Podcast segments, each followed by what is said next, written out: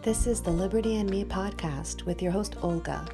Here we discuss current events from a liberty perspective in a country setting with some city sass. A wide range of topics like alternative medicine and self sufficiency in this changing landscape. Why homeschooling is radical. Bridging self employment to networking your business. The challenges of the Second Amendment. How cannabis is fueling the entrepreneurial spirit why are so many people of color flocking to the libertarian movement?